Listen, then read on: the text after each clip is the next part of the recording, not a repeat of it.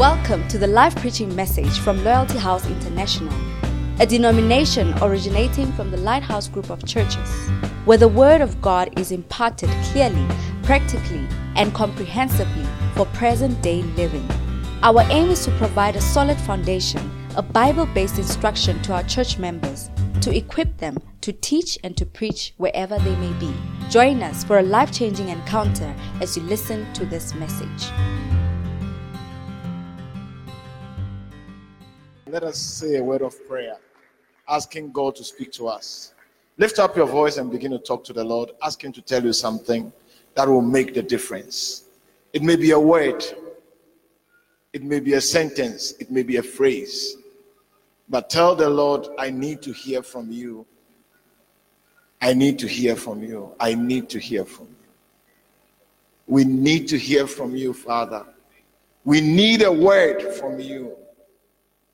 For if we don't hear from you, we wouldn't know what to do. We need to hear from you. Oh, thank you, Holy Spirit. Thank you, Spirit of the living God. Thank you that it is not man's wisdom, but it is that which you speak, which shall change us and shall cause our lives to fulfill its purpose. You have created us in Christ Jesus unto good works. These good works we desire of you to live it out fully. Deliver us from deception. Deliver us from every work of the devil that will sought to take away from us that which would make us fulfill your purpose for our lives. Thank you, Holy Spirit. We welcome you in this place. Have your way. We surrender and submit to you as you lead us into the truth of God's word. Speak, for your servants heareth. Thank you, Lord. We bless your name, Jesus, our Savior, the lover of our soul. We bless you. We bless you. Thank you, Holy Spirit. In Jesus' name, amen. Please be seated. And thank you for staying out the whole day just to be here and not being tired of me, especially when I don't speak so sweet words. You know, if I was showering you with how God is going to bless you, how I see your star rising, and all those things, and you keep coming, I understand. But you know, when I try to show you certain things in the word which are very hard to eat, and you still keep coming, you must be very tolerant of me. So I thank you for that. Amen. Hallelujah. Pastor Simon, thank you once again for the honor of invitation. It's a privilege, it's an honor. And you know, I stand here not by myself, but I'm a child of Bishop Dagwood Mills, whose ministry has birthed me, and whose ministry, and as you can see, it is his works. Do you get it? It is his works that I'm just sharing, giving you highlights. So I'm just a messenger, delivering the message that I've heard in my house. Amen. And of course, in God's house. Great. So it's a privilege to belong to him as my father, by his spirit and by his wisdom. I find myself serving God faithfully.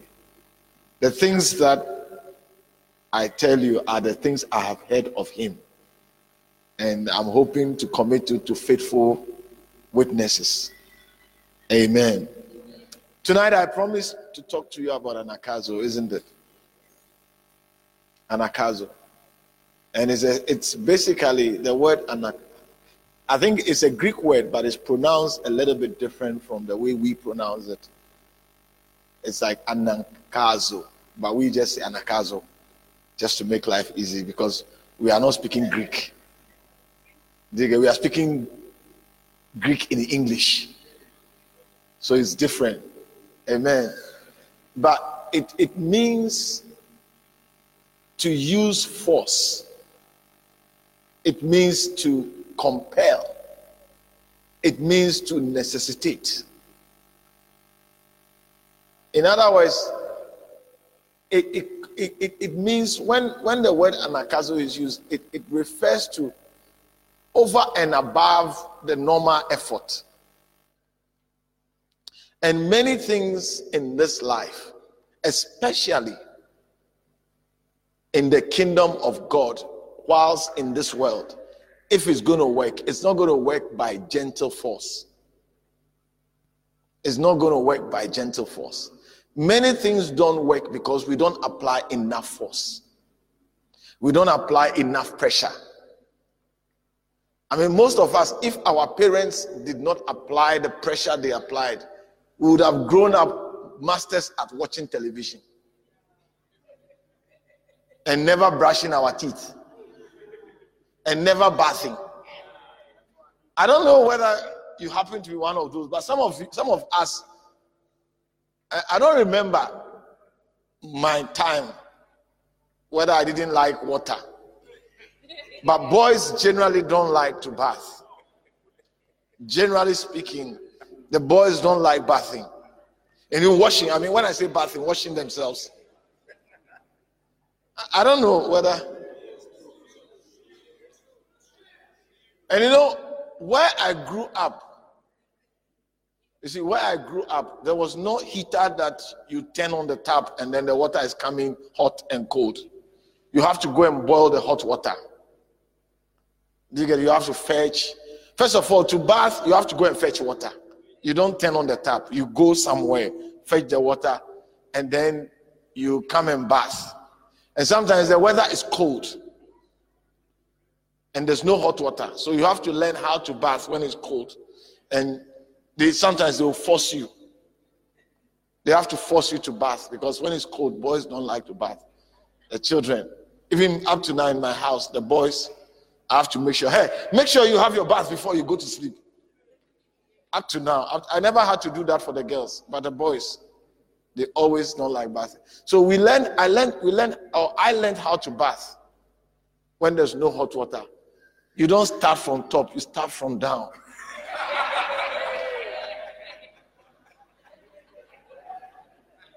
Do you get it? So you start washing your leg with the soap. From, I mean, from down, then you keep going up. By the time you get up, you are a bit warm. And then when you pour the water, it's fast. And then you're quickly, because it's cold and there's no hot water. But obviously, something must be motivating me to brave the cold weather early in the morning to go to school.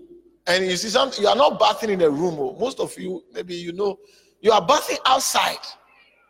You are standing outside, so the wind... Especially in December, January, it's it's dry, but it's cold dry. It's like, it's called Amatan. It's like winter, but it's a bit humid. I mean, not humid. The, the, it's a very funny weather. It's not a nice time to bath, that's all. So you realize that it's like a certain force must be applied for us to do what is right. And a lot of You see, the Christian work, even like as a pastor, people don't do good things naturally. No, no, no, no, no. You see, I came with about forty-something people here as I was as I'm coming. I came with them. We drove together. And I said, you are going to pray. But I didn't tell them from the beginning they are going. We I'm taking them to go and pray. I invited them individually. You know how you have WhatsApp, you can do broadcast list. So I wrote, I sent, I told my secretary, I'm going to send a message to them. So I sent a message saying, I want you to come along with me for a conference. And you see, everybody is happy to travel with the bishop. So I used that and I got almost about ninety-eight percent favorable response. So in their mind, they are, the, it's like just, Bishop is inviting me to go with him. So this, everybody thought they were special. They said, ah, why would you miss a privilege? Bishop is inviting you to come along with him. Uh, why would you miss it? It was later dis- discovered that everybody is special.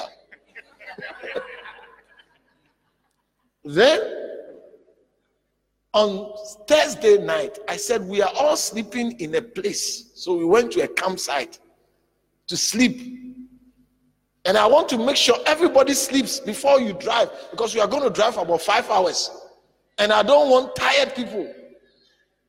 to drive, because you see, all this is, you have to use force to make people do things they naturally will not want to do. So Thursday night, everybody came. Those who were coming, everybody came. Then seven a.m., I said, we are going. You will lead, I will be behind. Nobody overtakes, will drive well. Then uh, that uh, Friday morning, I told them, uh, we are going to a place. You come for the conference, but you are going to fast and pray for yourself. You are not fasting and praying for the church. You are praying for yourself. Yes. Do you, do you think they, if I left them, they would just do it naturally? They don't even listen to the messages. They are around. They don't. They are, they are, these are the leaders. They don't listen to messages. You ask them, have you listened to this message? They say no. You ask, when was the last time you listened? For the past two weeks. That's not, they don't listen to message. They don't listen to preaching, to listen and even know what is going on and have understanding. Most of the preaching concerns us. So I organized them. I say, you are here. And they have been here. They are happy to be here. You see, what happens is that when you do such things for people, you force you force them to do what is right. They will always say thank you. Yeah. You you use your favor you have with them to force them to do what is right. If you leave them, oh no, you know, you know what is good for you. If you want to do it, do it. People will not do it. People will not do it. People don't do good things because they are good. They do it because sometimes they are forced to. Yeah. And that's what a lot of pastors don't understand. So you leave your members to do what you say. No, you see, you see, listen, I'm having a meeting. I'm as if you are a leader in this church, I'm expecting you to be here. I'm expecting you to be here. We are not fighting, but you know you have to be here. And you know it. You see, so what happens is that it becomes a culture. That when you are when you are a leader, you certain things you can't go off. And they are also happy to be leaders, because when they are being called pastors, they like it. They like it. They are very happy to be pastors. So I tell them, then if you are happy to be a pastor, then this is these are the requirements, and you must do it. But if you leave people, well, if you like, you can read your Bible. If you like, be there. They will not read the Bible. You can preach all the revelations in the Bible. It will not be enough motivation to read their Bible unless you give them task and force them to read it. Yeah. That's the way forward. Look, I've taken people to camps who said they didn't want to go. But after much forcing, when they went to the camp, now they come, they've changed. Somebody said, if you send me a message that if you come and call me that let's go to church, I won't go. Just tell me the time. I'll meet you there. It's like after a camp, the person went and prayed and had an encounter with the Holy Spirit. Give books. Read. Whilst you are there, read. Read the books.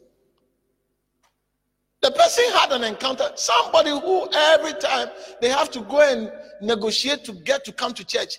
Now he says that if you dare come to my room to call me to come to church, I won't come. Just tell me when the bus is leaving, then I'll, I'll, I'll join. In other words, I'm responsible enough to know that I have to go to church. But you see, that was after a camp, a camp which he didn't want to go. But you have to force people to do what is right. And you see, especially if you know that what you are, what they are, you're asking them to do is good. Don't be, don't be worried about how they feel. Make them do it. I said, make them do it. They will be grateful. And you will also be grateful because you will see your children turn out well. The people God gives to you, you will see them turn out well because you didn't allow them to do what they felt like. Because most people, when they are when they are young, In, in whatever life, whether Christian life and everything, they don't know their left from their right. Most people don't know their left from their right. Oh yeah.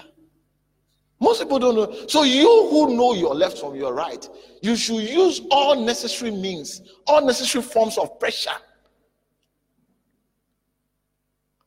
I mean, I know that if I invite them individually, they will be happy to come. So I used it to my advantage. Now, I used it, when I say I used it to my advantage, I used it as a form of force to make them do what is necessary for their Christian life. Are you with me? Yeah. And that is what Anakazo is about. Amen. So I'm going to take you through the book. But before I do that, I want to show you an important place that the good things of this life must be in your life. In other words, you see, if you want a force to do something, let me let me explain it this way. Like, I want to read my Bible every day. I want to read my Bible every day. If I can get the idea into my heart, listen carefully. If I can get the idea into my heart, I will always do it, no matter what the difficulty I meet. Anything that gets into your heart, you will always do it. The things you struggle with is because they are not in your heart. It's almost like the heart, for example, and, and in real life, the human body, the human body, that's how it is. Anything that I wanted to go anywhere in my body, if I can get it into the heart, it will go there. Anything that gets into the heart would go every part of the body, because the heart pumps the blood. And as long as the volume of the blood is enough, the heart is able to make the blood go everywhere in the body. You see, if I put something on my arm, in my ear, it may easily stay in my ear and not go anywhere. But if it gets into the heart, it will go to the toe, everywhere in the body. There will be no place in the body that will be exempted. The heart will take it there. It's the same thing, that the things that we don't do is because they are not in our hearts.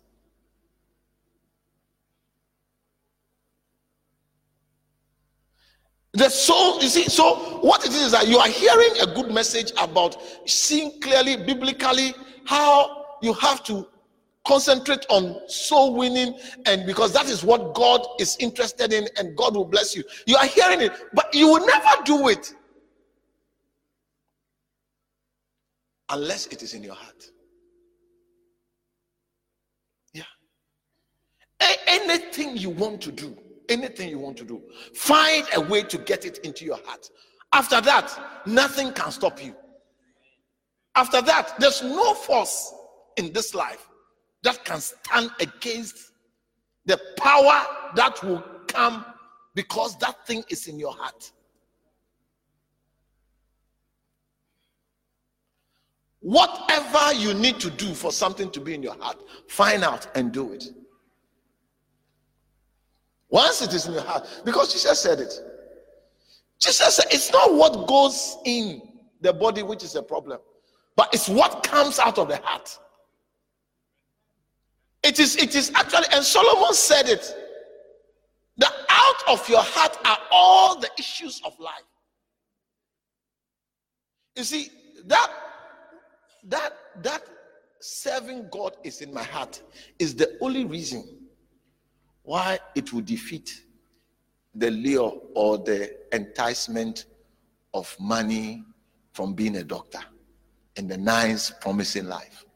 No, you see, listen, my getting the opportunity to be a doctor is not on the background of coming from a rich family. You see, my daughter, who is now doing medicine, by the grace of God, when she finishes, she can decide to do it or not, because as she's going to grow up, she has, I mean, there are properties that I'll give to her that I've worked for, that she doesn't have to. She's not going to start from ground zero or ground uh, basement. No. I wish I could say that there's nothing that she can get. All my children, they can get, everybody can get one, one, one, one. They, they can get a place to start. So they can choose not to even do, practice medicine and say, we want to serve God. But you see, where I was coming from, I was coming from negative two hundred. Negative two hundred in that, this, you see, it's a big family, but somehow not many people have prospered. So getting the chance to be a doctor, it's like getting the chance to be the, the, the light of the family. So to put it aside and say, I'm not going to practice, it's not an easy thing.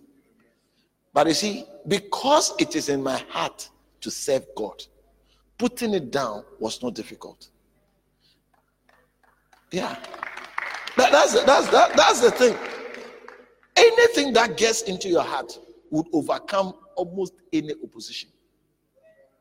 Anything that gets into your heart would overcome every opposition. Yeah. And that is why we have to preach and preach and never be tired of preaching about salvation, souls, and the need for us all to get involved. You see, in our church, we have stopped doing this evangelist, evangelism ministry, prayer ministry. No, no, no. You see, doing things that way makes some people feel that me, I'm not, I'm not called to do this. No. When you do that, the work of evangelism is left for a few. But the work of evangelism is for everybody. Everybody has a responsibility to tell somebody about Jesus. And that is what we preach about. We, you have to talk about it. It's like, and, and the truth is, the truth is, if the church is founded by Jesus, and the church is about Jesus, what is the interest of Jesus in this world? Is it Satan? The interest of Jesus in this world is not Satan. The interest of this Jesus in this world is to recover the lost souls. That is why he told the disciples, don't be happy that you are moving Satan about. Because moving Satan about is not the aim of my visit here. Getting the souls that are lost is the aim, is the reason for which I have come. I'm not here to come and fight Satan. I'm here to get the souls that are lost. So beating Satan and not getting the souls is not, it's, it's, it's a loss for me.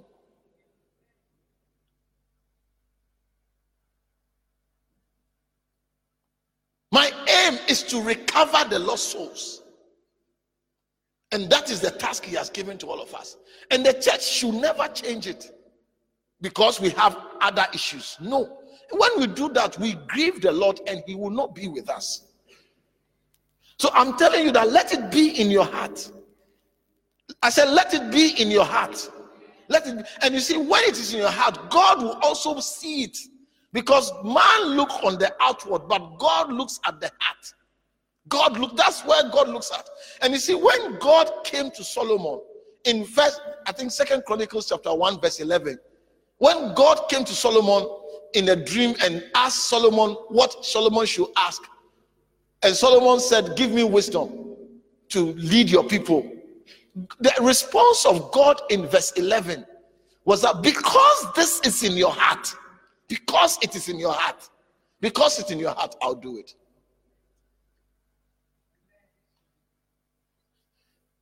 What does he say in there? Because it was in your mind. Because you were thinking about it. No. You see, when the thing is in your heart, God sees it as true. It's like, this is what you really want. You are not just playing, you are not just paying lip service. You are not just giving me words. No. You are not. It's because this, this thing that you have made a request, I can see that you are not just trying to be nice and polite, but I can see that the thing is in your heart. I'll do it. He said, because it's in your heart, and you have not asked me riches, wealth, honor, or the life of your enemies, nor have you asked long life. You see, all these things are necessary things.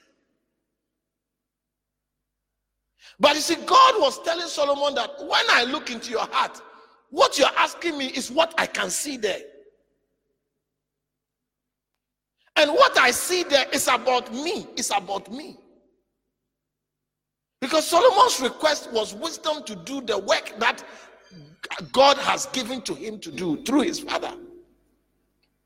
That was, that was what he was asking for. He said, I'm so concerned about the responsibility you have given me that I need your help. And you see, the things God is mentioning to Solomon are the normal things that every king would have wanted.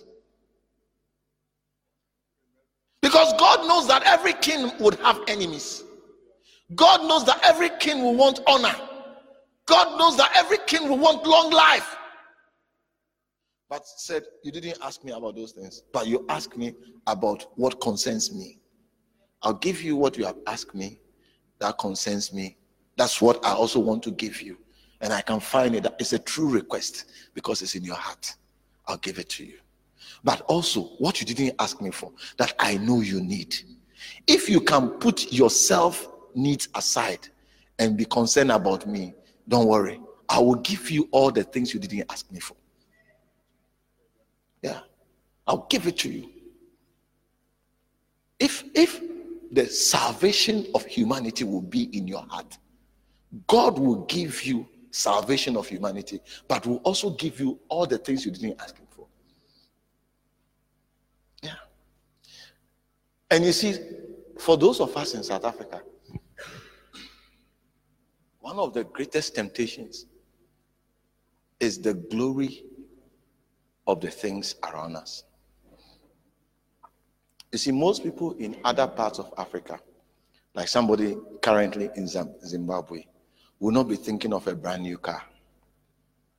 You'll just be thinking of bread. Mm-hmm. I mean, their main preoccupation is just bread. It's not a car. When they have just finished school. But most of us in South Africa, you see, the glory of these things are quite enticing. And you see, Satan tempted Jesus with it, and he will tempt you with it. Oh, yes, he did.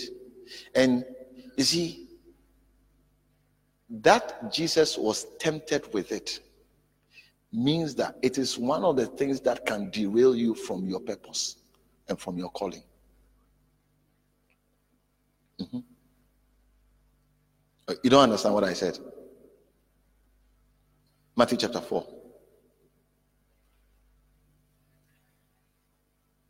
We can start from verse eight. Are you here with me?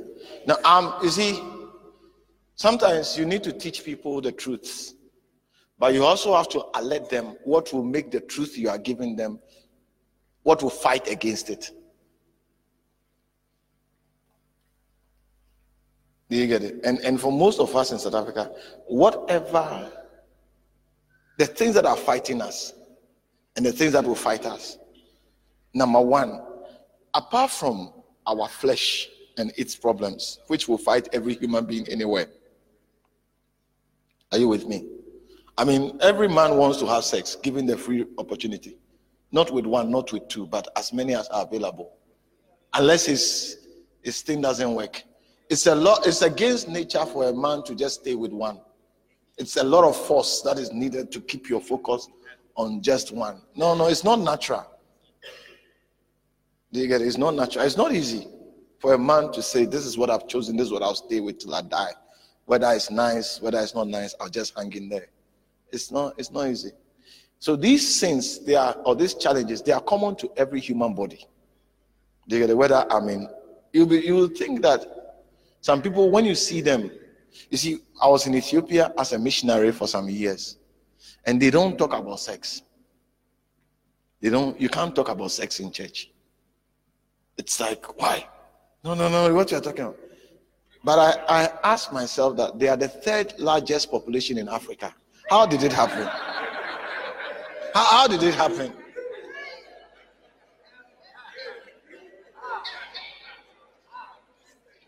Do you get it? I mean, how did you become the third largest population in Africa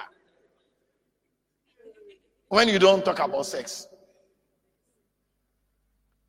Do you get it? Even the people who pretend not to, like, uh, it doesn't mean they don't do it. You see, so that one is common to all of us. Are you with me? But there are certain problems that are peculiar to you because of your location.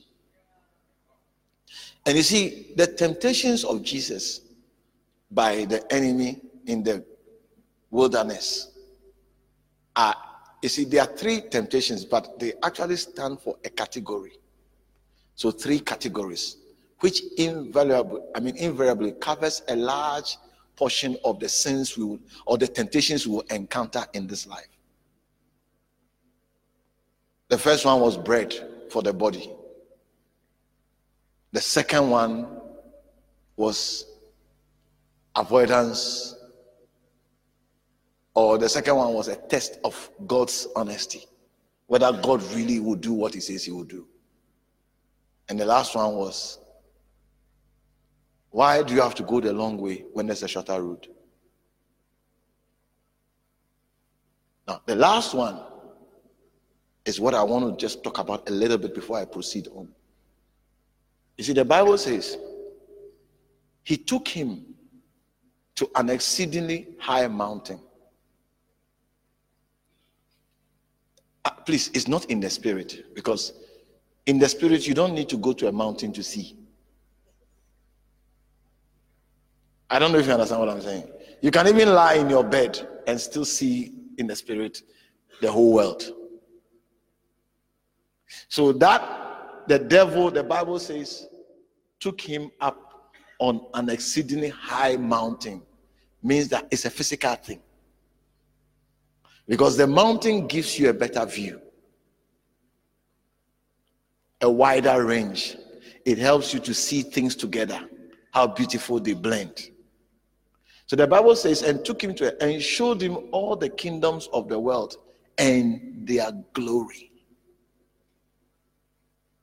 Now, you see, in other words, what Jesus saw and the glory of it was something enticing.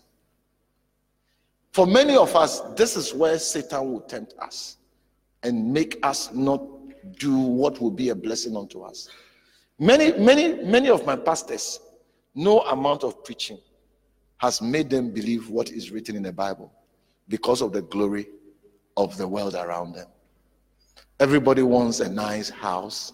Everybody wants a nice car. There's, there's a glory of driving a nice, beautiful car. I mean, let's face it. I mean, when your car is, it's not the same as, you know, the, the ones, some of the nice ones, even on a rough road, it's just, it's like, you don't feel any, you don't feel the, uh, I mean, there are differences. Let, let's face it. Let, let, let's face it. I mean, I wish I could say that there are no differences. There are. There are. Do you get it? But you see, Jesus was shown this and promised, if he would bow down and worship him, all these things will be his. Now, if Satan tempted Jesus with this, what makes you think he will not tempt you with it? And most South Africans, including pastors, have been successfully tempted with this. Yeah, yeah, I'm sorry to say that. Successfully. Success. As I watch the pastors, I realize that these people, their heart is not, God is not in their heart. I may be wrong, but I know I'm not wrong. I may be wrong, but I know I'm not wrong. I know I'm not wrong. As, as you engage them, you realize that their interest is not in what you are talking about. Souls, churches, how to build a church. Their interest is not in how to build a church. And I've asked pastors ask me questions as I do conferences, and I realize that this person's interest is not in the church. Yeah. Their interest is not, it's not about building people to serve God. No. It's about being enticed by the glory of the world around us. Yeah. Because you see, if, like I explained to you, unless something is in your heart, there are many forces that will stop you. When you take the first step, they will stop you. And you will agree and stop.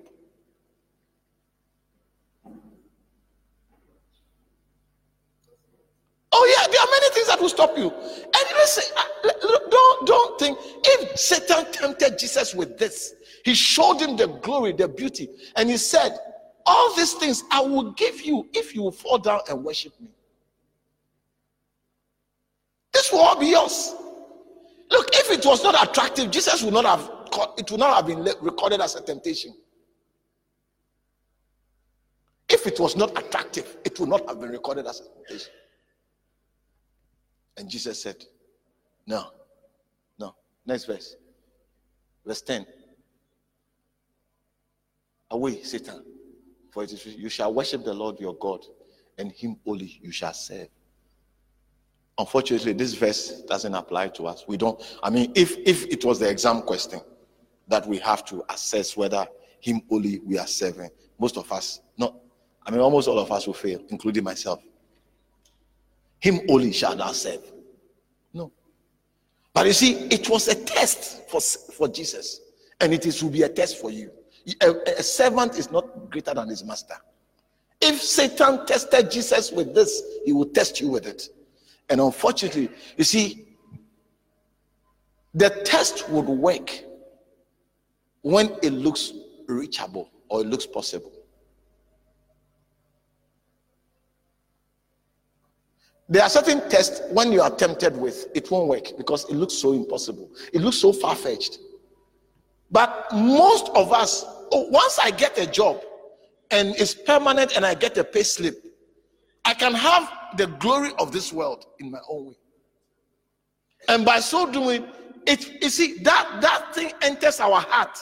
Instead of the real thing that will give us blessings, the real things that will give us all the good things of this life, this is what enters most of us, our hearts. True or false? Ask your neighbor sitting by you, what do you think about what he's saying? Do you, do you think he's, he's talking about you? Do you get that feeling that I get, that he's talking about you? Yeah. Most of us, it's like, yeah, pastor, you see, yeah, yeah, yeah, you see, yeah, yeah, we hear you, we hear you, but you know, uh, pastor, you see, some of us are different. Some of us are different. I don't understand. I hear you. Yeah.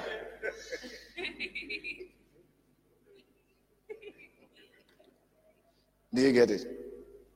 Now, if you can cure yourself of this through the help of the Holy Spirit, like God said to Solomon, because this is in your heart, and this and this are not there, I'll give you what you have asked me in your heart, but I'm so happy with what I find that I'll even give you what you didn't ask me for. You see, today I may not have one hundred thousand sitting in my account, but if I need one hundred thousand rands today, today, today, I will get it in less than ten minutes. I'm not saying if I need one hundred thousand rands tomorrow. I'll just have to take one hundred names and send them a WhatsApp. Please, I need one thousand rands now. I'm, no, I'm not borrowing it.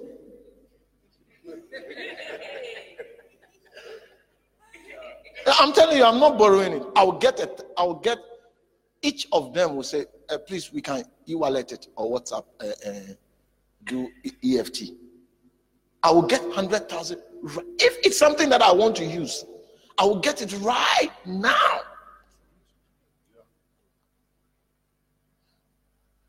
one hundred thousand. Right now, right now, right now. I can just take my WhatsApp, blah, blah, blah, broadcast list. Please, I need a thousand rands. I need to buy one, two, three.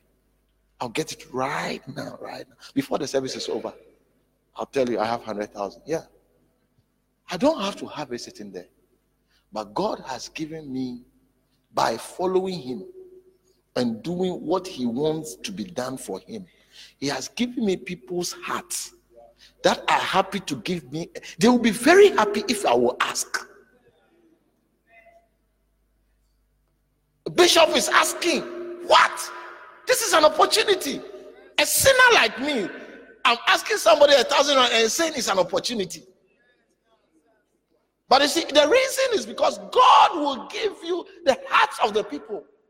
If if you do what, if you give your heart to God, for God to use you to do what he wants to do, he will give the hearts of the people to you. Stop, don't be deceived by what Satan promises to give you. But at, you see, by the time you, you finish getting it, if you ever get it, he would have given, you would have gotten it at the exchange of your life. And you have nothing left of your life. And when you are going, you go out of this world with nothing. And you say you are born again. You say you believe in Jesus. You meet Jesus naked, nothing. Because you were thinking about a car to drive. When you become a spirit, which spirit drives a car? I mean, you don't, you see, a car is needed because you are human. But as a spirit, you don't need a car. You go wherever you want to go to. Yeah. After the resurrection of Jesus, he appeared and disappeared. He didn't go and come. Oh, yes, yes. Oh, it has not occurred to you. Before his resurrection, they knew when he was going, they went with him. But after his resurrection, he was they were there, and then he would show up with the doors locked, and then he would go out. And nobody knows where he went, where he came from. Yes, yes.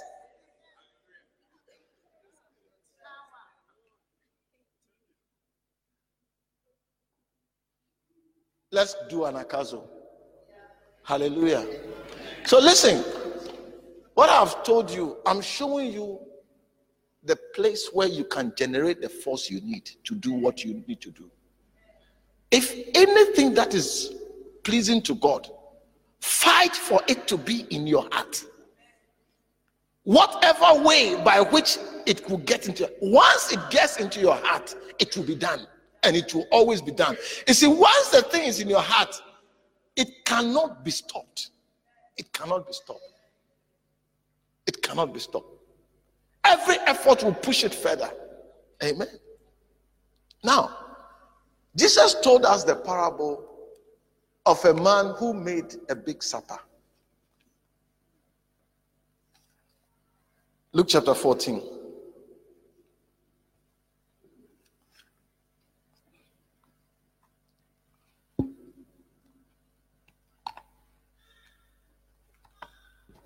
I'm using the book so that you will see that I'm actually preaching from the book. I'm not here to impress you. I mean, it would be nice to impress you, but not this evening. Maybe some other time. Hallelujah. Yeah, some other time I'll try to impress you. I mean, it would be nice to impress you, but this evening is for something else. Luke chapter fourteen.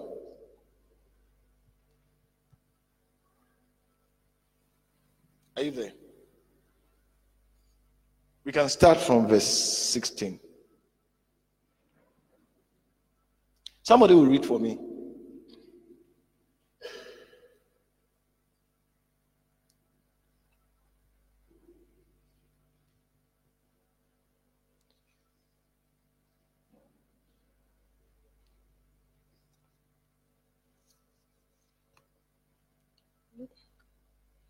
Luke fourteen, sixteen. Just start reading and read a bit fast for me.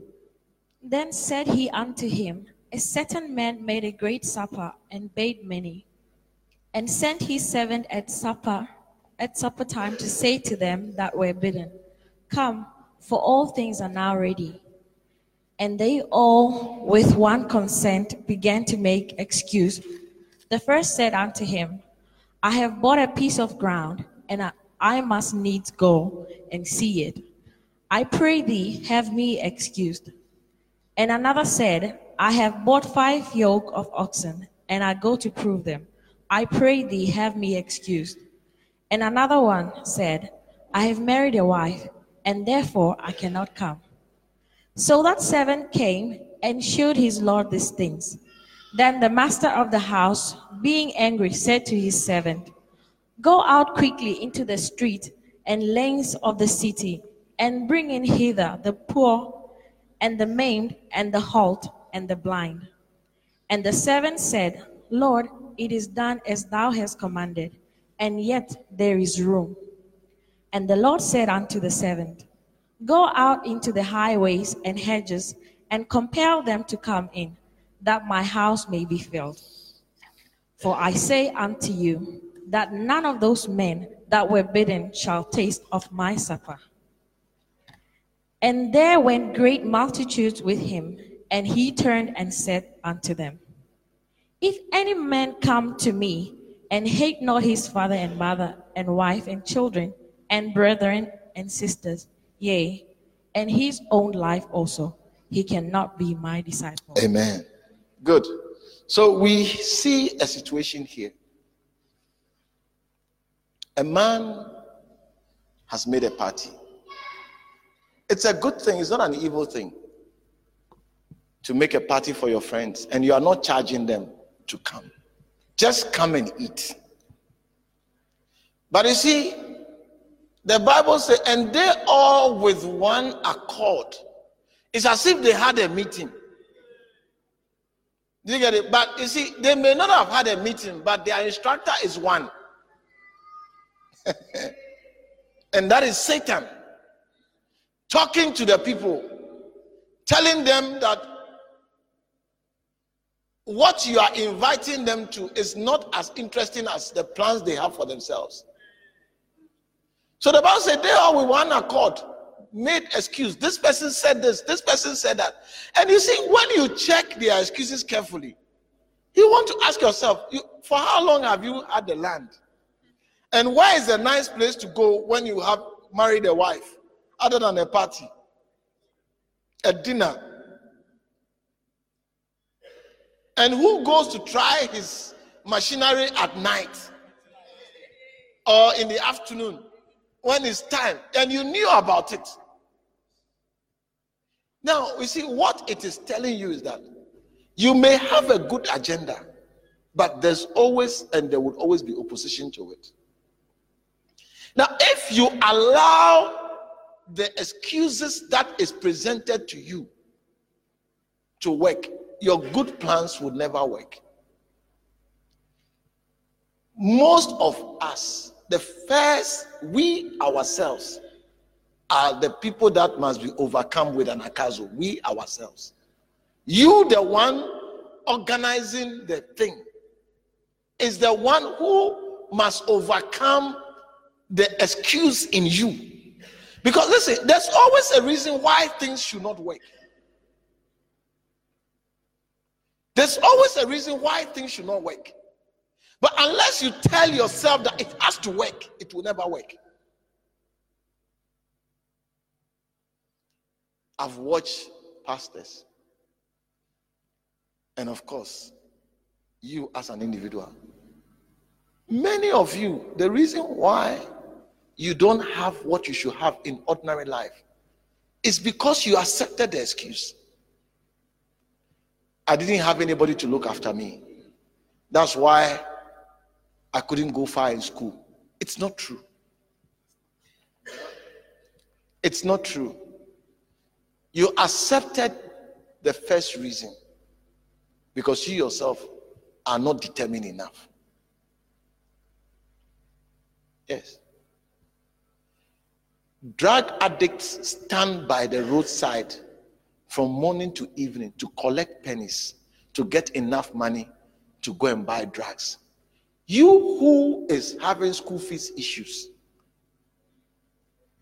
are you saying you can also stand by the roadside to collect enough money to go and pay your school fees? Because the drug addicts, they do it. You who have a good cause, that you have nobody to pay your school fees, but otherwise you have been studying and you are intelligent.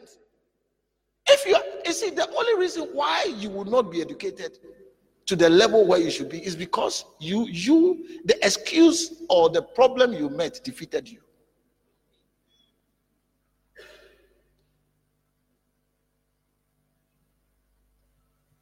You know, like normally, let me, let me say something to you.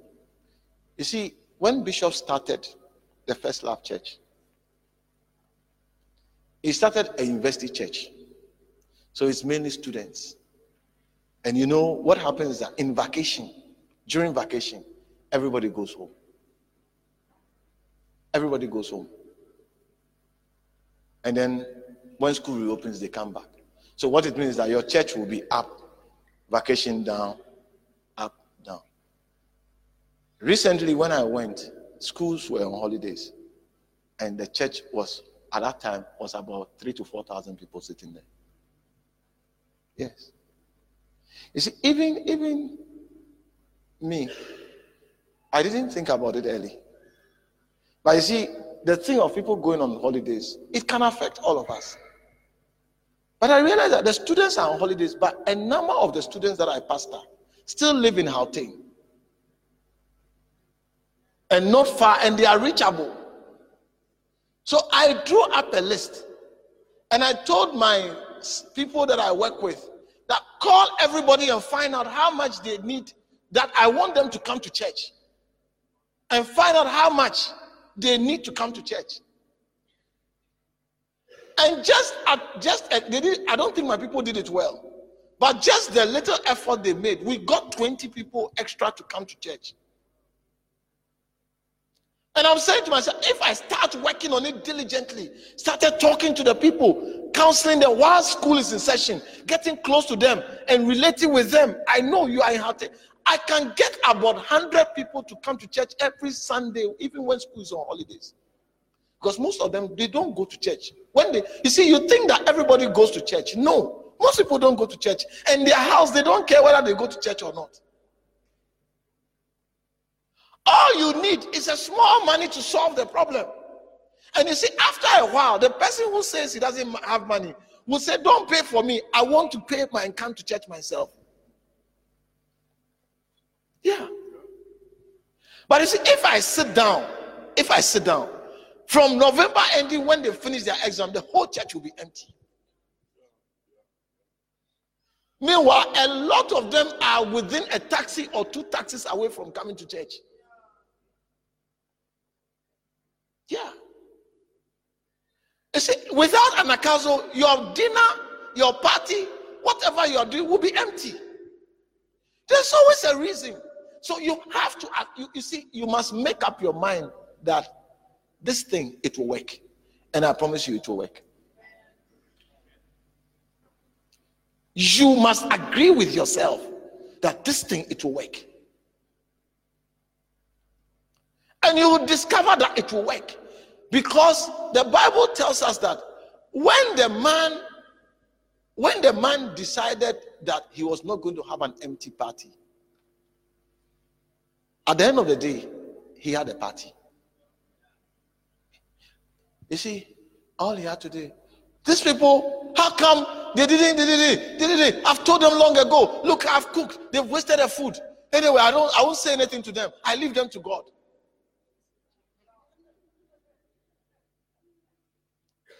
But he said no. He could have said to the to the servant, take their food and give it to people on the street as they are going. He said, no, bring them here. I, I want to have a party. I want people to eat in my house. And you see, the people that were invited with weeks' notice didn't come. The people that were not given notice came. It's like, I'm determined to have the party. No matter who is there, it, there must be people to have a party. And he had the party successfully. And it, the Bible tells us he sent one servant. Now, obviously, the servant must have an attitude that it can work. It can work. The servant, you see, you People don't do things when they don't believe that it can work. So you see, the Anakazo attitude is an attitude that says that anything is possible.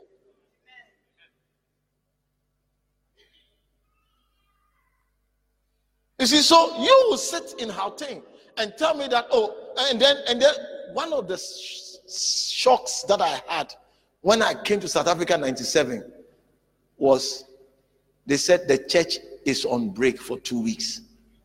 It was a shock. I've never heard of a church going on break. It, it, I mean, that was one of the greatest shocks I had. I mean, I'm telling you, I, I've, it's been twenty-two years, so I'm over the shock now.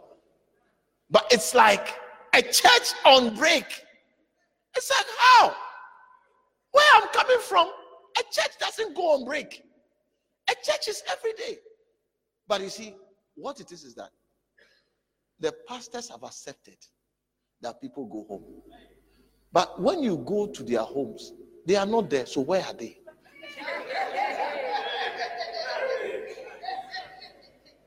People don't go home. People move around. So why do you have to close your church? Because the old people do come to your place. There are new people that have come that would have come to your church. Because I was new and I was I wanted to go to church. But the church has closed.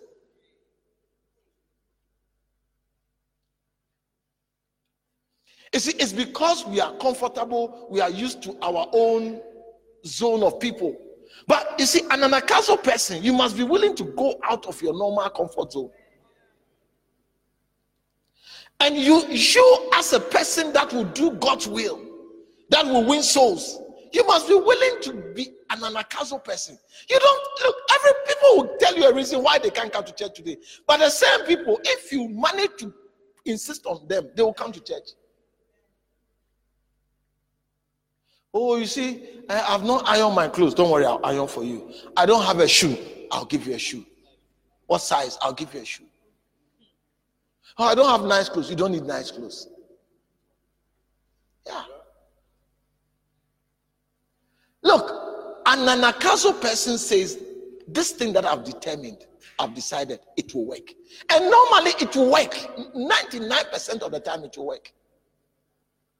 I was surprised that I managed. You see, it has not occurred to me. It didn't occur to me very early. So I said, give me a list of the people that stay in Gauteng and around church. And let's call them. And I was surprised that I, even with the not so strong approach, got twenty extra people to come to church. Otherwise, I was going to sit with just about thirty people.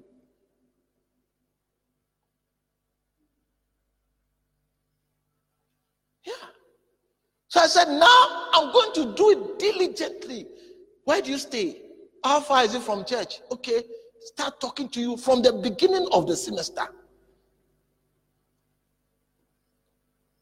Get you involved in things so that you have a stronger reason. Because most people, the only reason they'll tell you is they don't have money. But ah, if I can give you transport to come to church and come and hear the word of God, it's a matter of time you will change and you start giving, even paying for other people.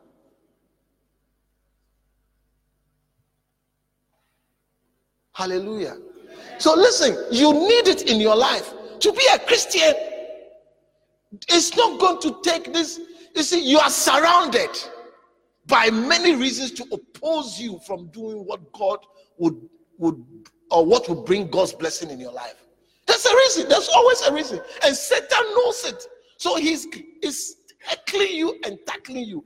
Unless you are determined, you will always find a reason. It's cold. It's this. We can't go on visitation. We can't go. There's always a reason. It's going to rain. Listen, I learned in Ethiopia, rain or no rain, their life goes on. Rain or no rain, life goes on. Yeah.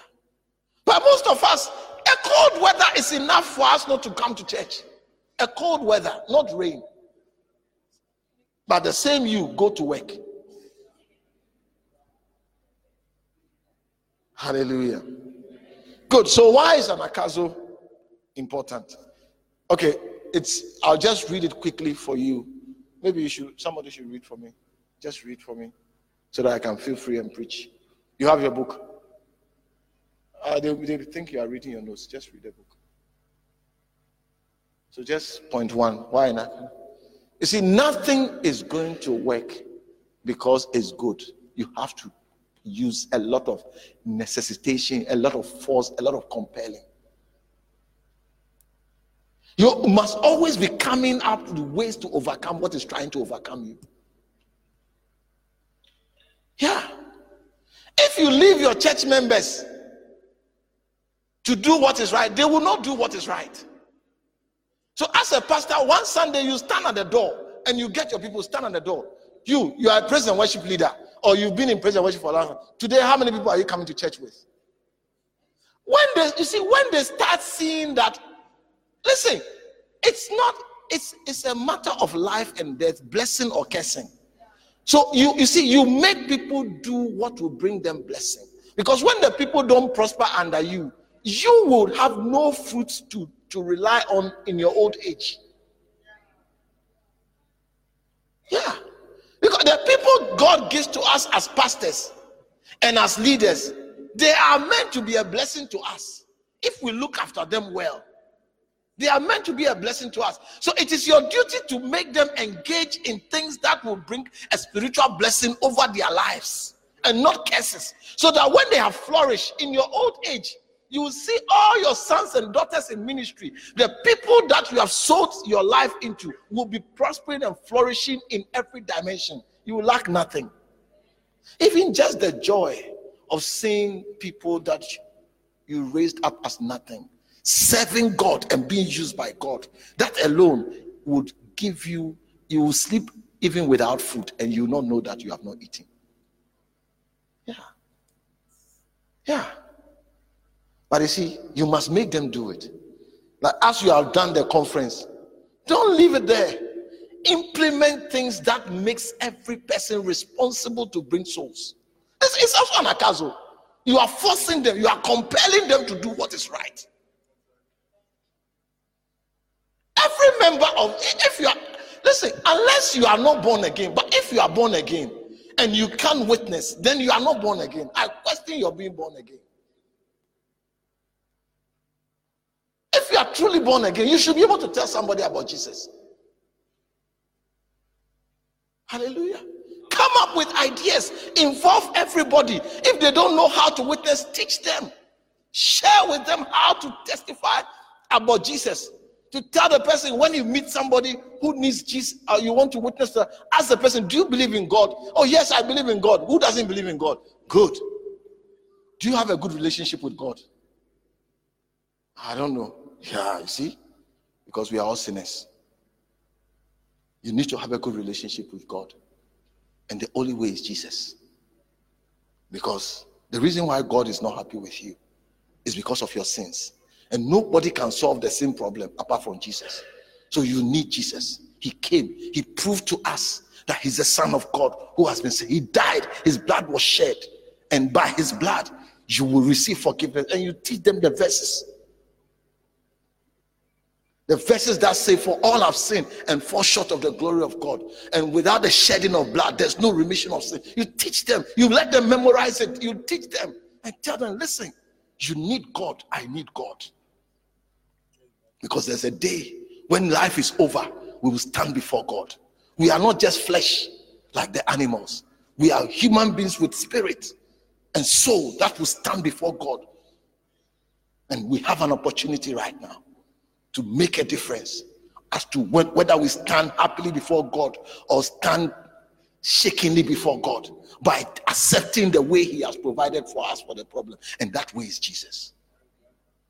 You teach them. You, it's, it's because we don't talk about Jesus enough, and we don't talk about what he has done and the work of salvation and why we need salvation or why we need Jesus. That's why the people don't know. But you take it upon yourself to teach them, teach them. They will, I tell you. And you see, when you testify of Jesus, you are actually releasing, allowing the Holy Spirit to work. So the working of the Holy Spirit will increase in the church and in the lives of the people. Before you realize, you have people witnessing. Look, I have personal testimonies of people that got born again, were living funny lives and things. They went to a camp place to go and pray. I do a lot of camps, and the camps I do is not always teaching them.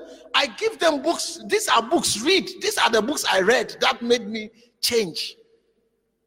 These are messages you must listen to.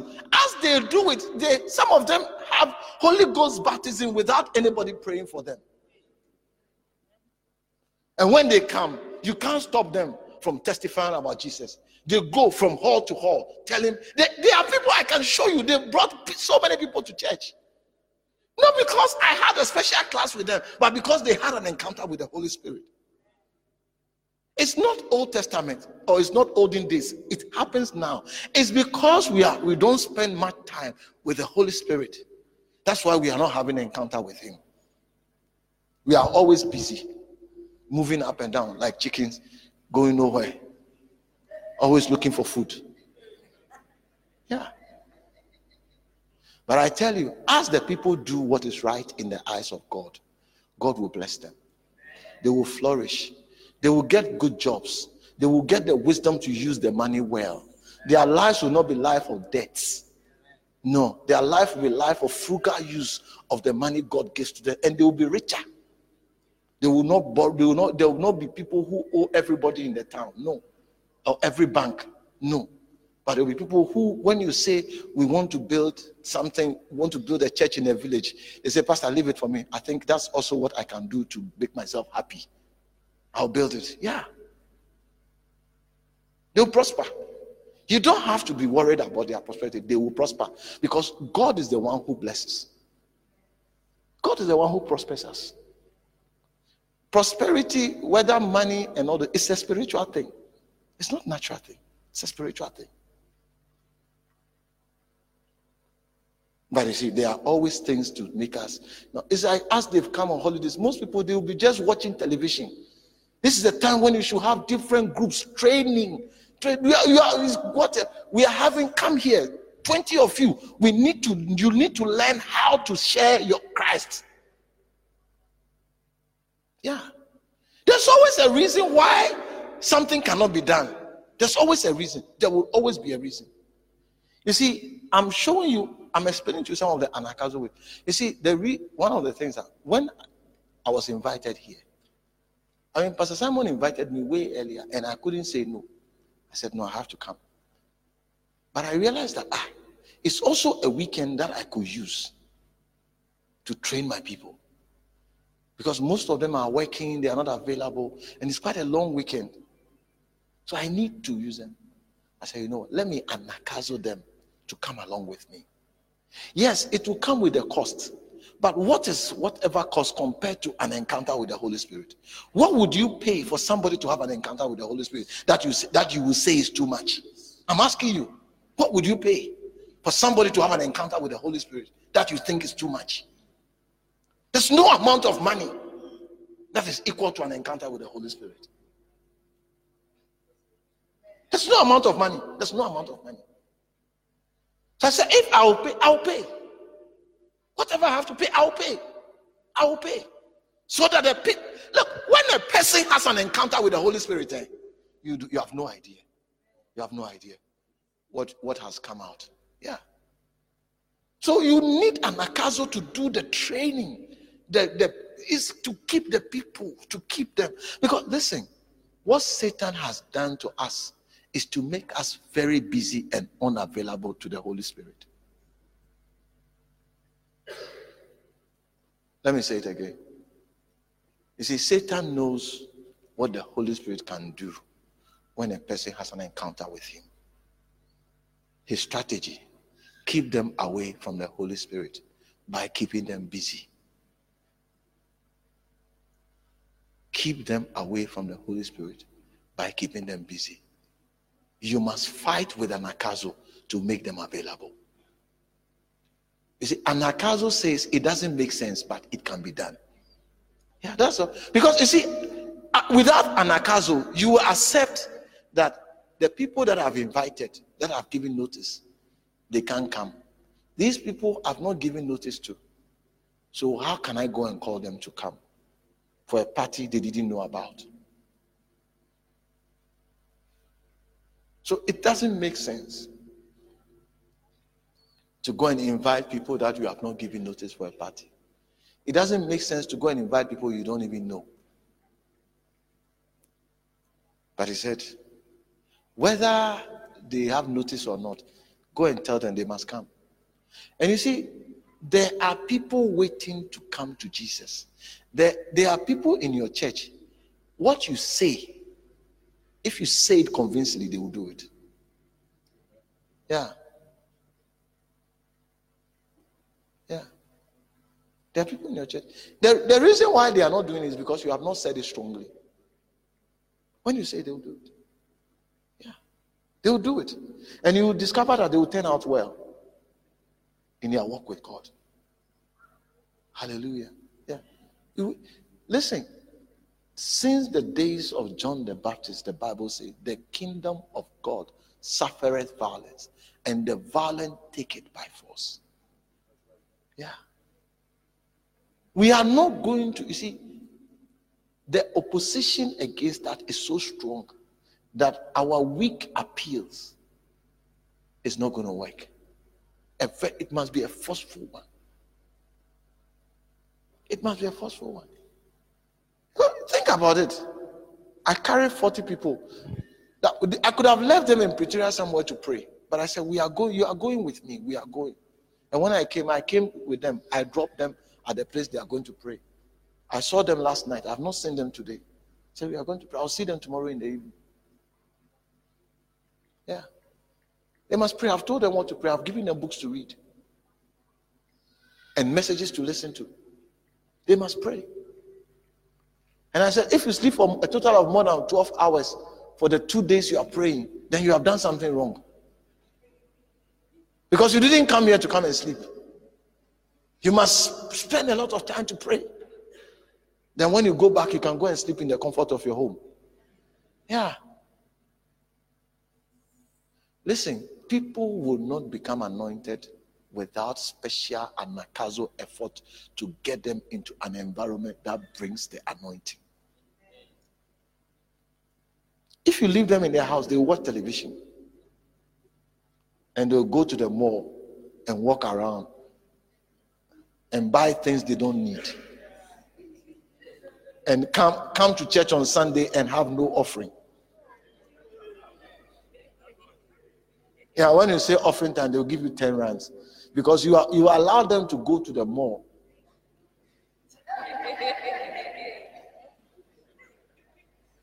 But when you keep them busy, don't, don't, you see, don't, it's because you understand their excuses.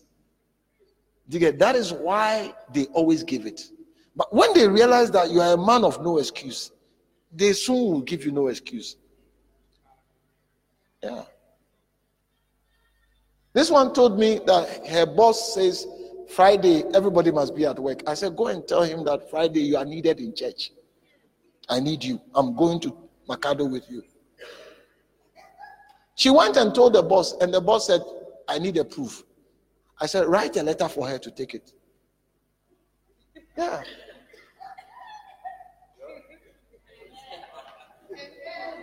What did they, what letter did they write? What did they write? They, what did they say?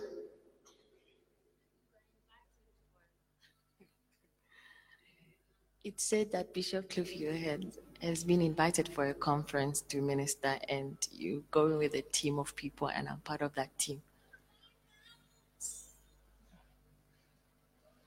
All it takes is a letter. You think you are not respected? You are respected. Yeah, I'm, I'm inviting her. I need her. Yeah, I need her. You say, since when the church start writing letter to ask permission for workers? Yeah. It's not a leave. I said I need her. I need her. Yeah, I need her. I need her. Yeah, she's working, but I need her. I want her to come and sing for me.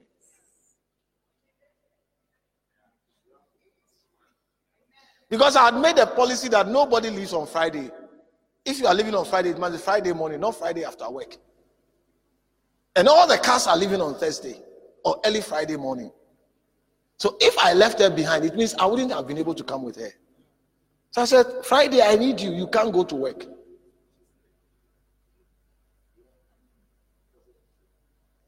Yeah. You will say, oh, no, I see the people, she's going to work and she can't come.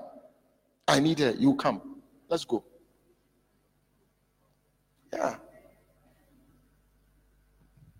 And many, you see, if I had left it for her herself, she would also not have come.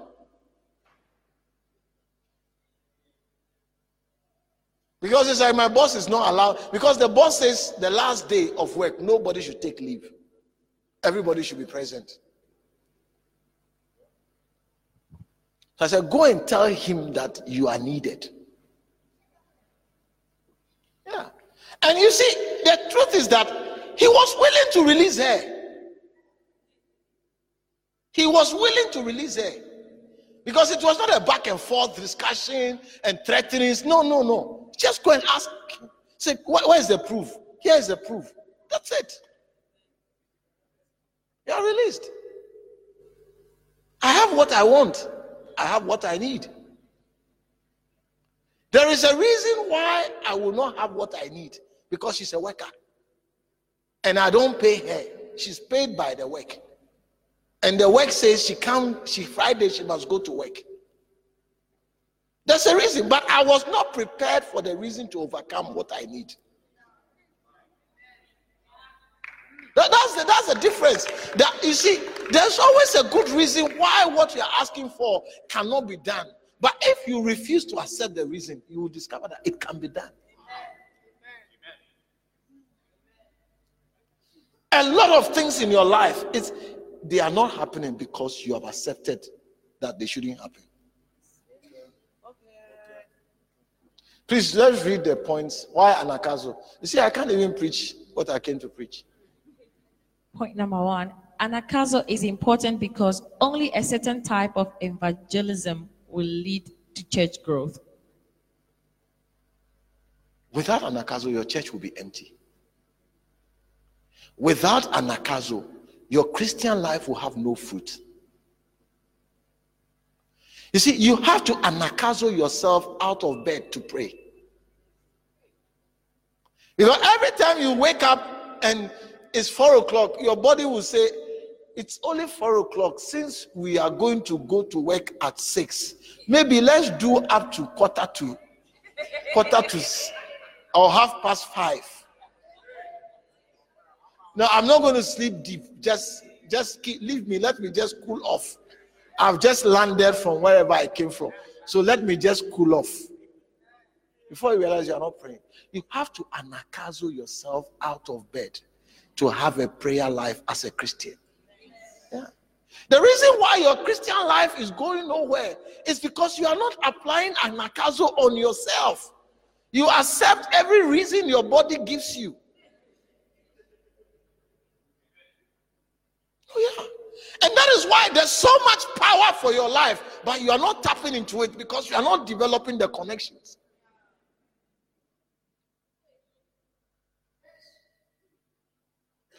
If you develop the connections into the Holy Spirit, oh, that power that raised up Jesus from the dead shall operate in your life, and you shall bring back to life many dead things. I'm telling you.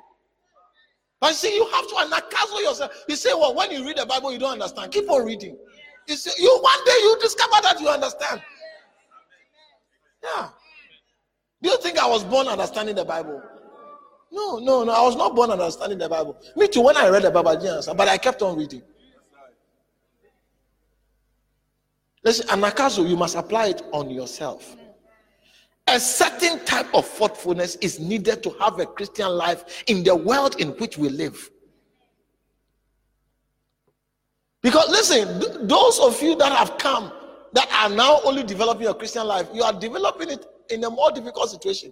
When I got born again, there was no cell phone.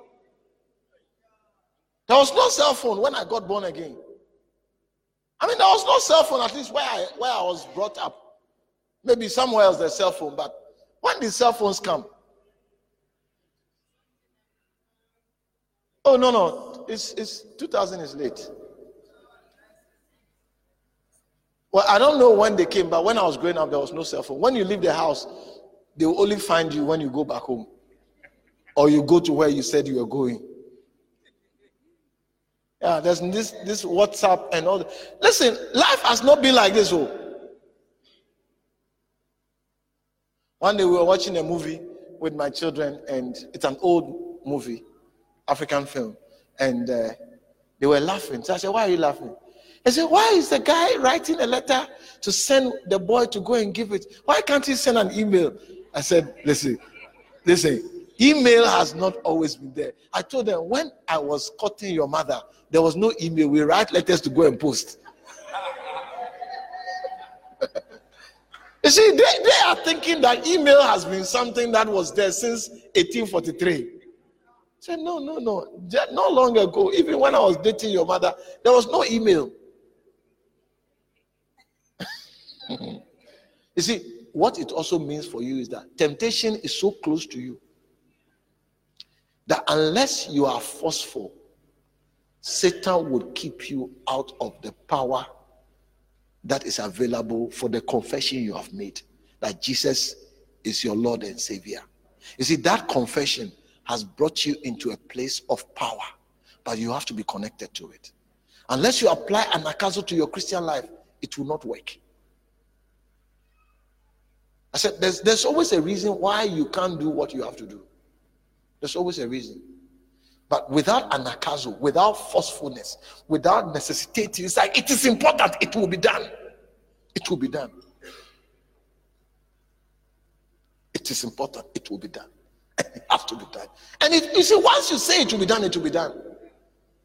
So listen, our churches are not going to be filled because we have powerful sermons. We have to go and organize the people.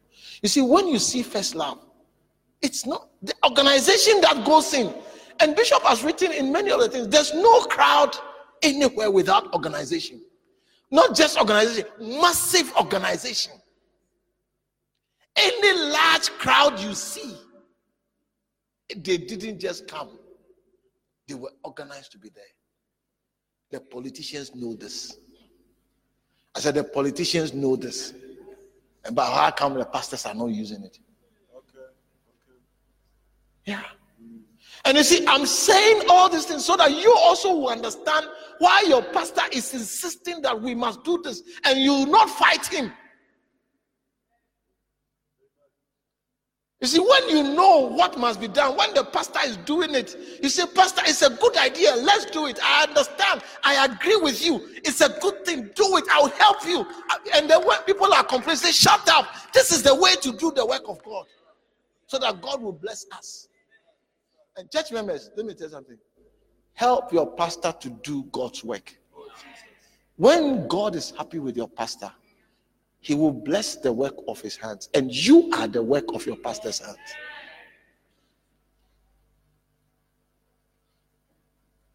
Let me say it again to you. Help your pastors to do God's work, to do what is pleasing to God. When your pastor's walk with God is pleasing to God, God will bless him. God blessing him means the things he's doing, the church he's doing, the people he's pastoring, they will be blessed. So stop fighting your pastors when they are doing the right thing. And pastors, always take your church members to conferences. When you are reading books, let your church members read the same books you are reading. Because what you need is not to prove to them how a professor you are. You need them to have one mind with you. What you need is one mind. The way to have one mind is let them hear the same thing you are hearing. Let them read the same thing you are reading. Whatever idea you get from what you are reading, they will understand you because they've read what you are reading. They've listened to what you are hearing. One of the things I find with most pastors is that they don't take their church members to conferences. Yeah. So you go and hear the thing. You have a new idea. But your members are not there to have heard the same thing. So when you are bringing a new idea, then they start fighting you.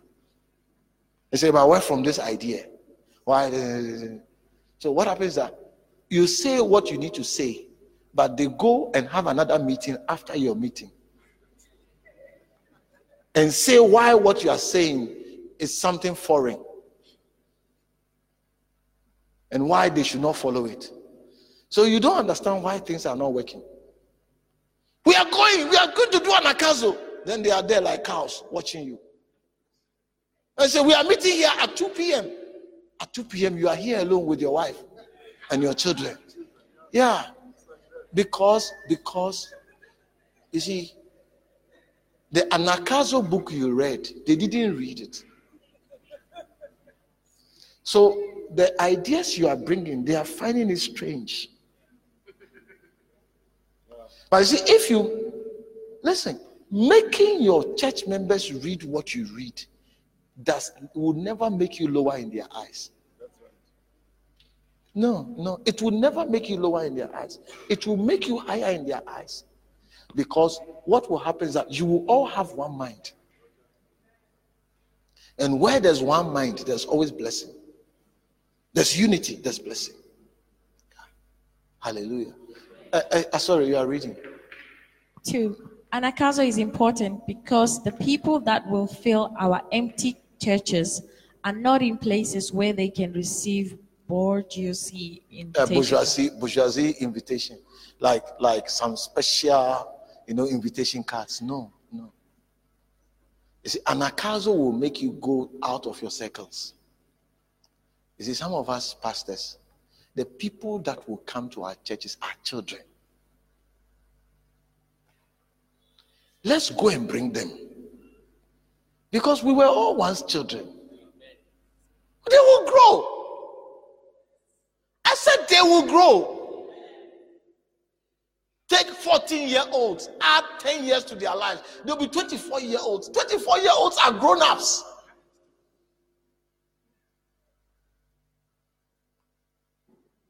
And because you have stayed with them long, they will be loyal to you.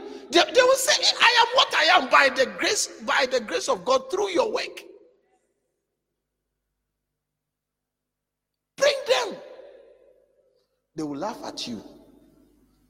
But you see, those who laugh at you later will regret they didn't do what you are doing. Yeah. They will laugh at you. As for that one, they will do. Your peers. You say, look, his church is full of children. Who wants children? They will laugh at you. And you see, this building is going to stay for a long time. It will be here to allow the children to grow. And you see, they will be the ones who will be managing the church. Yeah. You see, wisdom is justified of her children. I've had people laugh at me that, oh, I'm pastoring children. Today, I don't know where they are, but I'm still around. Yeah, I'm still around. I have churches. I have, the children have grown because, you see, I started pastoring the children twenty-two years ago or about twenty years ago. Add twenty years to people in tertiary. What ages would they be? Add twenty years to people who I met who were in tertiary. nineteen, twenty, twenty-one, there are, add twenty to their ages and see whether I have children still. Yeah. You are a treasure.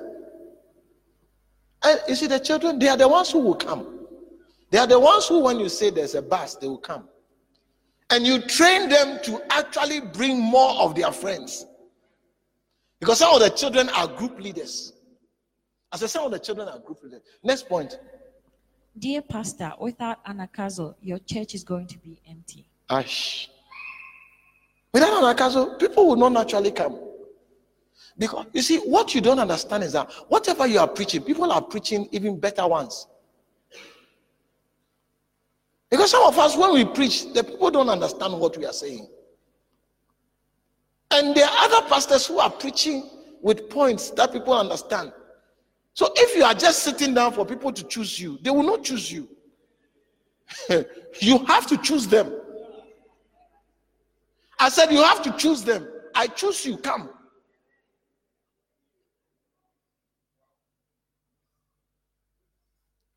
Yeah, don't wait for people to choose you. You choose them. Yeah, I've chosen you. Come to my church. I'm bringing you to my church. Next point. Without Anakazo, many churches are going to die a natural death. Things die a natural death. So unless you go an extra mile, you can easily be discouraged after many years. Mm-hmm.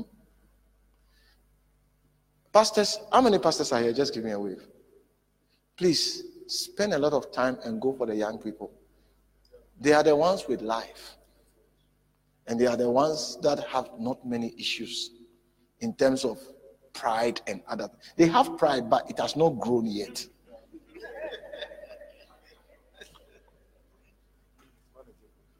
Yeah.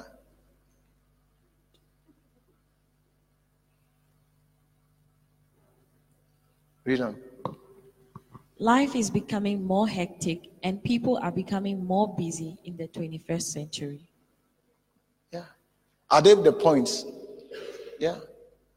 You see, people are always, they are always, there's a reason why they can't come. I've said all this. I'm just reading it to you so that you, I've said everything that I need to say. I'm just reading the points to you so that you understand that I'm, I'm reading from a book. Hallelujah. I'm closing just now. Just go to quickly. That was the last point. That was the last point, at least. You can put your hands together for the last point. At least. But listen to me. What I said was, the first thing I said is that when you win souls, you are actually doing what is the heartbeat of God. Now, to do it, it must be in your heart. When it is in your heart, nothing can stop you. So whatever you need to do for soul winning to be in your heart, do it. If you have to pray for it to be in your heart, pray about it. If you have to read many books, you have to hear preaching about soul winning. And there are books, tell them, one hundred twenty reasons why we must tell them about Jesus. Do you get it? And how you can preach salvation. Tell, let, let them, let the people hear it. You must hear it yourself. You must hear it because things don't, you see, things don't just get into your heart. They get into your heart when you think about them and when you hear a lot about it. That is why they keep showing you the things they want it to go into your heart a lot of times. When it is in your heart, it will be done. Anything in the heart is too for, is too powerful to be stopped by anything. So if evil is in your heart, it will be manifested. If good is in your, so whatever God wants to do or God is happy with, if it gets into your heart, you will always make God happy and he will bless you. Hallelujah. And you have to accept it that every, there's always a reason why things can be done. There's a reason why you should sleep for six hours or eight hours. There's a reason. If you are going to accept those reasons, you will not have enough time to do anything. Because by the time you have slept for six to eight hours, it's time to go to work. By the time you have slept for six to eight hours, it's time to go to work. So when are you going to pray? When are you going to read your Bible? Because once the day gets rolling and your mind gets busy, it can't concentrate.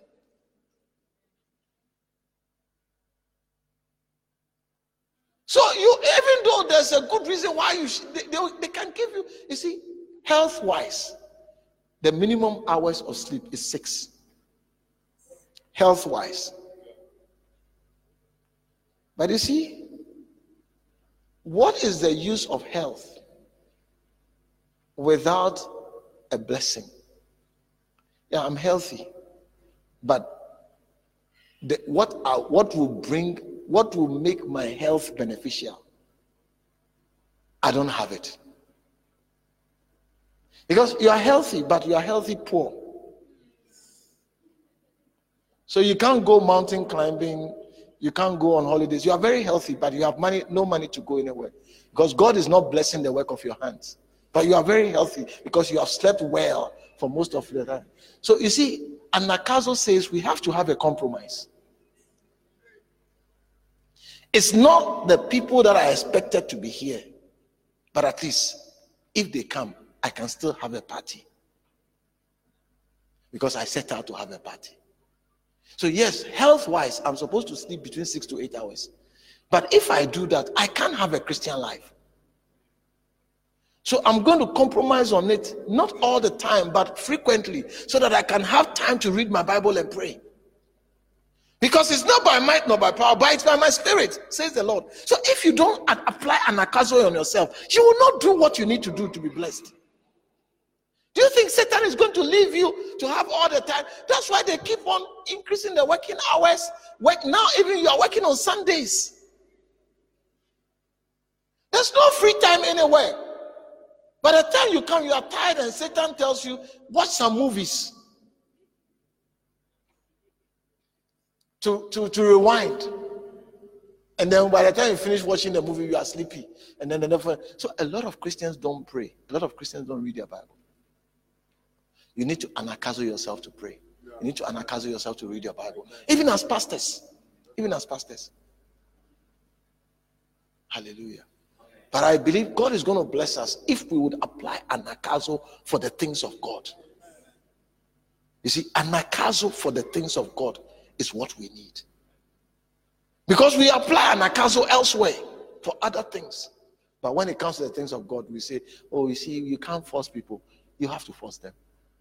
You have to force them. Because they force people to do evil. They force, they, they force people. I was told, or I heard Bishop saying some years ago, in Ghana, they bring buses, buses, to take people, free buses. Somebody must pay for the bus. But to the people, it is free. And they are taken to beach at night to have a party. In the darkness of the beach at night. If they are organizing buses to take people to beach at night at somebody's cost but free to the people, why can't we organize buses to also bring people to church?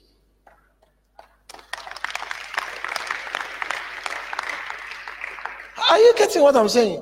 Because without it, because you see, you may organize one hundred people, two hundred people to come to church, pay for them for one year. But out of the one hundred, you may get five people that will rise up to be the pastors that will make your church grow and make your ministry fruitful. Yeah. Yeah. Without Anakazo, you see, the church will be empty. And without Anakazo, the people will not be blessed. Because through Anakazo, you make them do what is pleasing to God. That's, that's the point I'm making. That you make them do what is pleasing to God. And God will bless them. I said, God will bless them. God will bless you. I said, God will bless you. Is there a reason? What are you afraid of? To share, to win Christ. Use Anakazo to learn how to share Christ. By staying up to read and praying. The Lord, make me a soul winner. Make me a soul winner. That will be a successful soul winner. That will be an effective soul winner. You'll be surprised. Your life will be blessed. Yeah. Because this is what Jesus came to die. This is why he came. And don't let Satan deceive you with the niceties, the car. Ask for a car. It's because you don't have a car. That's why it looks so nice to you. After you have it for a while, you wouldn't even, we will beg you to wash it. I saw somebody, they've written on the person's car, please wash me, I'm dirty. Hallelujah. Let's rise up to our feet. We believe that you have been blessed by this message. For more information, please visit our website on loyalty house south africa dot org.